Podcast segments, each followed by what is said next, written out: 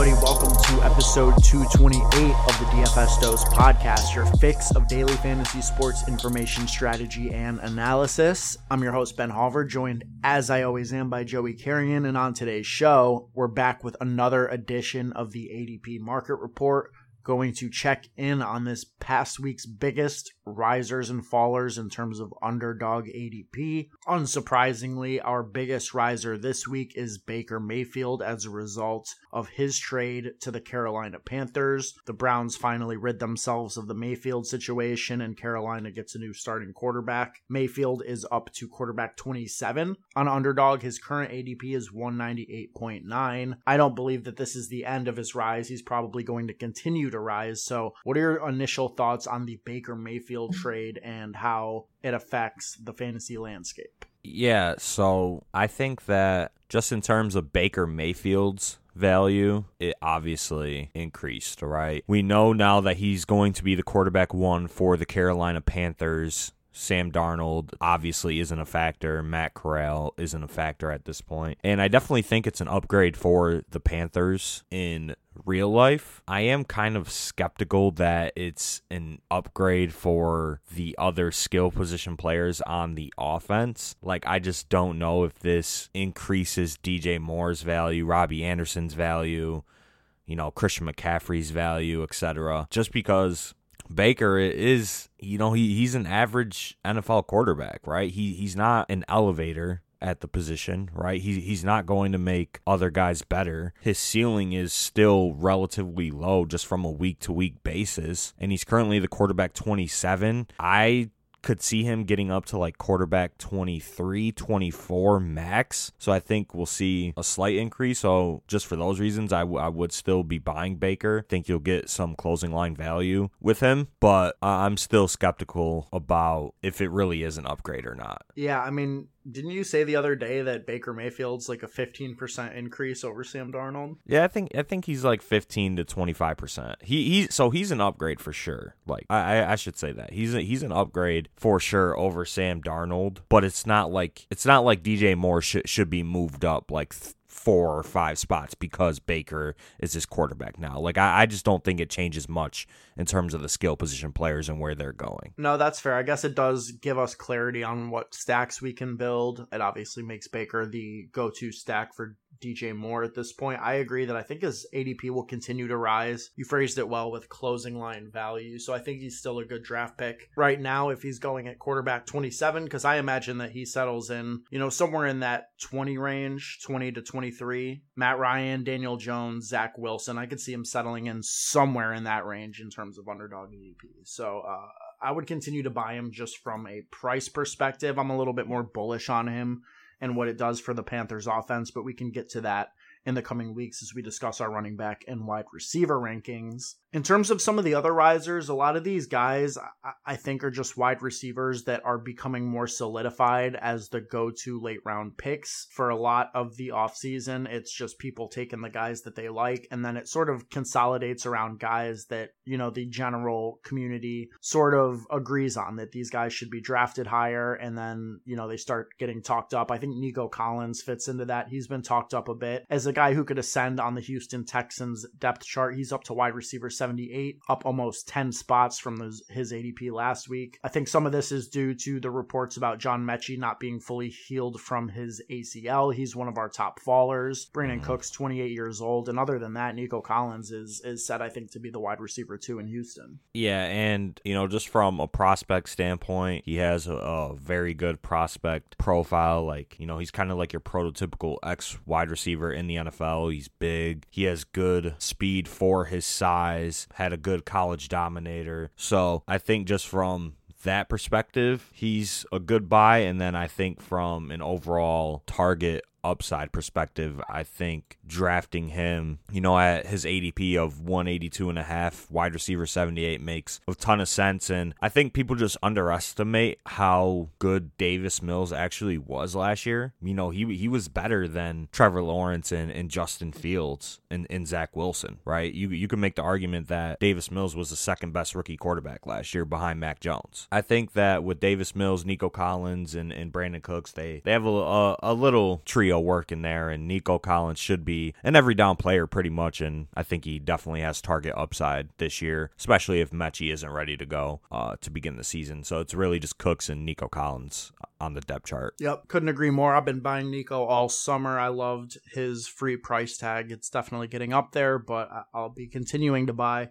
Parris Campbell, another player who is continuing to rise week after week. He is now up to wide receiver 76. And it feels to me like Campbell's just always a player that we as like the fantasy community has wanted to work out and you know he's healthy now. So we're right back in like we always have been. The colts still lack proven pass catchers outside of michael pittman. Ty hilton is absolute dust at this point. And then they have alec pierce the second round rookie. But campbell should hypothetically step in and be the wide receiver too behind Michael Pittman. The only question is can he finally put it together and stay healthy for a hmm. full year? Yeah, obviously that's the concern with Parris Cam- Campbell is just his lack of a ability to stay healthy. And obviously as fantasy analysts, we maybe try and predict injuries a little too much. So I definitely would be in on Parris Campbell just because injuries can be a little bit fluky. So at his current ADP of 176.8, so going right around Nico Collins, wide receiver 76, I think that you definitely have to take shots on Campbell. There's a there's a a realistic possibility that he's the second highest targeted player on the offense this year if he plays 17 games. So I think if that's in his range of outcomes, you definitely have to take stabs at Parris Campbell in best ball as, you know, a 15th, 16th round pick for sure. Yep, I like him. And, and theoretically, the best quarterback situation they've had in a little while with Matt Ryan over the likes of Carson Wentz and Philip Rivers, who, who Campbell's played with previously. Yep. So I like Parris Campbell. Our last riser I feel like worth discussing is Allen Lazard. And we talked about Lazard on an, an, episode of players that we are fading. I maintain that perspective. I'm surprised that he is rising. I feel like he's already been going entirely too high. Now up 4.7 spots, which isn't too much of a rise, but at the same time, when you're in the 80s, you know that's a that's a relatively big spot relative to where you're going in the draft. So now he is going at pick 84 wide receiver 41. I'm still off him. I still feel like he should be going, you know, a good eight rounds later. But how, how do you feel mm. about Allen Lazard right now? Yeah, I still have the same thoughts that I did on, you know, our podcast a couple weeks ago where we where we talked about Allen, Allen Lazard and how he was the worst uh, wide receiver pick in fantasy football.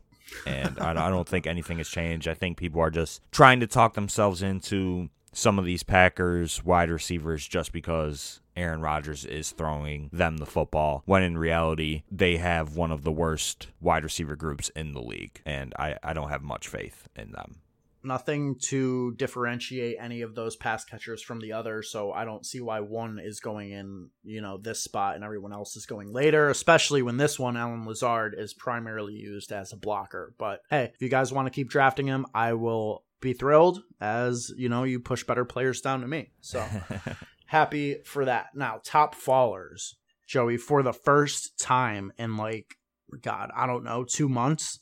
Deshaun mm-hmm. Watson's not on the list. He's finally fallen just about as far as he can go. So we don't have to talk about Watson for once. That being said, a lot of the top fallers this week are guys that we've talked about quite a bit on these shows. A lot of them feel like market corrections. For example, Darrel Williams is down a little bit. He's a guy who has risen about, you know, 50 picks over the last two months after getting signed to the Cardinals. Cameron mm-hmm. Brate is down a little bit. I think that's just market correction from, you know, how highly he, he rose after the Gronk retirement. And then Gronk himself is back down 20 mm-hmm. spots after rising 20 spots last week after falling like 100 spots the week before. So this is this is all just sort of the market like getting a grasp on the wild swings that we've seen over the past couple of weeks, I feel like. Yeah, no, I definitely think that these are market corrections for sure. Yep, the, the markets always tend to correct themselves. In terms of some other notable players, we're still on Alvin Kamara watch, awaiting news on his suspension for, uh, as you put it, beating the shit out of some dude in Vegas. You know, the drop is slow and steady with Kamara. He's down to running back 14 going at pick 31.8. And I still feel like there is room for him to fall when the suspension becomes official and we know how many games he's out. So I would still be hands off, especially right now in new tournaments where, you know, you'll have the opportunity to get his ADP lower um, relative to its current cost rather than, you know, tournaments that have already filled or could potentially fill by the time his suspension is announced. So, you know, for example, Puppy 2 launched this morning. I wouldn't be touching Kamara at RB14 when in, you know, two or three weeks you'll be able to get him as like RB20 for example. Yeah, I, think that makes sense. I mean, I don't think it makes much sense for the puppy to because that contest is going to fill in five days. So you you know you still have to be drafting Kamara at his ADP. But on some of the contests that are still going to be up and running, you know, throughout the summer, Best Ball Mania three, all of the drafters contests, DraftKings contests, I think that makes a ton of sense. But I will say I have actually drafted Kamara a little bit since the last uh time we talked about him on here. And currently on drafters, I have a 21% Kamara. And I think that the suspension is, is kind of baked into his ADP at this point. Obviously, his ADP could still drop a little bit, maybe around or so when or if it becomes announced. But I think that there's also a chance that he doesn't get suspended before the season starts, right? They pushed his trial back to August 1st. And the way the NFL goes about these legal proceedings is they let the legal stuff go through first. And this is how they've always done it. That's what they did with Watson, Zeke, et cetera, et cetera. They let that happen first. They let, you know, law do their thing, whatever, and then they come in and do their own investigation and then make their own ruling after, right? So if Kamara's legal process keeps on getting pushed back, the NFL will not be able to suspend him until that legal process is finished. And that legal process could potentially be pushed back until the season is over. So there is a realistic chance that Alvin Kamara isn't suspended at all this year. So I think for that reason, you could still be buying him a little bit. And I think it's definitely well within the range of outcomes that Kamara doesn't get suspended this year. And I think it's definitely in the range that a six game suspension could turn into, you know, a four or a two game suspension with an appeal, especially when you take into consideration the Watson suspension right now. How can you give Watson eight games if that's what he ultimately ends up getting and give Kamara six games? Like the, the punishment doesn't fit the crime for each of those. So I think that they'll have a nice argument there for his appeal. And I think ultimately there's a lot of outs for Kamara to play a full season or play a majority of the season. So for those reasons, you know, I'm in on him if you can get him like mid to late third round. And I, have actually had some teams where, you know, I go two running backs early. I actually did a draft last night. I went Austin Ekeler and then Saquon as my top two running backs from the seven spot. And then Kamara fell to me in the middle of the third. And so I started Ekeler, Saquon, and Kamara as my top three running backs, and I, I kind of like those builds to be honest. I don't hate it, but you know, I I think that the argument or speculation that Kamara could get suspended you know, during the year would be, you know, worse for him. Like we would want him to be suspended at the beginning of the year, if anything, opposed to like the fantasy playoffs where all the money is made. So, I mean, I would prefer clarity. That being said, I, I mean, I agree in general with everything you said that it, it could end up being a shorter suspension and that for sure his you know, this suspension has been baked into his price the whole time, even when he was a late second round pick, because he would have been a first round pick without any of this. So I don't know. I, I, don't hate buying Kamara. My initial tweet when this story dropped was that no matter how far Kamara falls, I'll be buying. So I think he's been a fine pick in the second round. I think he's a fine pick, an even better pick right now in the mid third. It's just all relative to price. And if he does fall, to say RB20, RB21, 22, those teams will you know, I'll still be drafting him at that price. It's just that, you know, you'll have an edge on the teams who are investing uh, in him at an at a more expensive price tag. Yeah. So it's more just theory of how the market reacts rather than um, whether or not I think Kamara is a good pick at his current price because I do. I mean, I think that obviously if Kamara gets suspended, you know, within the next month, month and a half, his his price will obviously drop. But I, I just think that there is a very good chance that he doesn't get suspended to start the season, and his price won't get any lower. Uh, so you so you might as well just be grabbing some shares of Kamara as it stands right now. And um, there was a article or recent report couple days ago, early July, and there's no timetable for an Alvin Kamara suspension right now. So yeah. All right, we will obviously keep you guys updated on everything we hear about Alvin Kamara. Now, the last guy that I want to talk about here is Corey Davis, who is, you know, a big part, I think, of the Jets wide receiver corps. That being said, there's a lot of mouths to feed there. They obviously brought in Wilson, they have Elijah Moore. Corey Davis fits somewhere into this mix. He is dropping right now. His current ADP is wide receiver 70. He's down a half round right now. Um, he's the cheapest of the group by far. And I, have found myself drafting Corey Davis. I, I, don't think that he's necessarily a lock to be like the third target out of these guys. He could easily be, I think, the second. He just suffered from a down year in an offense where Zach Wilson struggled and he dealt with injuries, only played nine games, but he was on pace to have a year similar to his breakout 2020 year with the Jets if if he had you know been able to stay healthy. So I'm not I'm not sure that Corey Davis has like a massive ceiling or anything, but I think relative to his price, he's still a good pick. And if he's if he's dropping, I'll probably start drafting him even more. Yeah, I mean he's currently going as the wide receiver seventy, so definitely a cheap price. And I think just in terms of this New York Jets wide receiver room, the the range of outcomes is so wide, so you definitely have to capitalize on you know the cheapest piece of the offense because like you mentioned, there's no, you know, guarantee that he's actually the wide receiver three in the offense. Just from a historical production standpoint, I mean, Corey Davis, like, just hasn't been a good producer at the NFL level, right? His best season is 984 yards and five touchdowns, and that was in 2020. You know, you said that was his breakout year. That's kind of a trash breakout year, to be honest.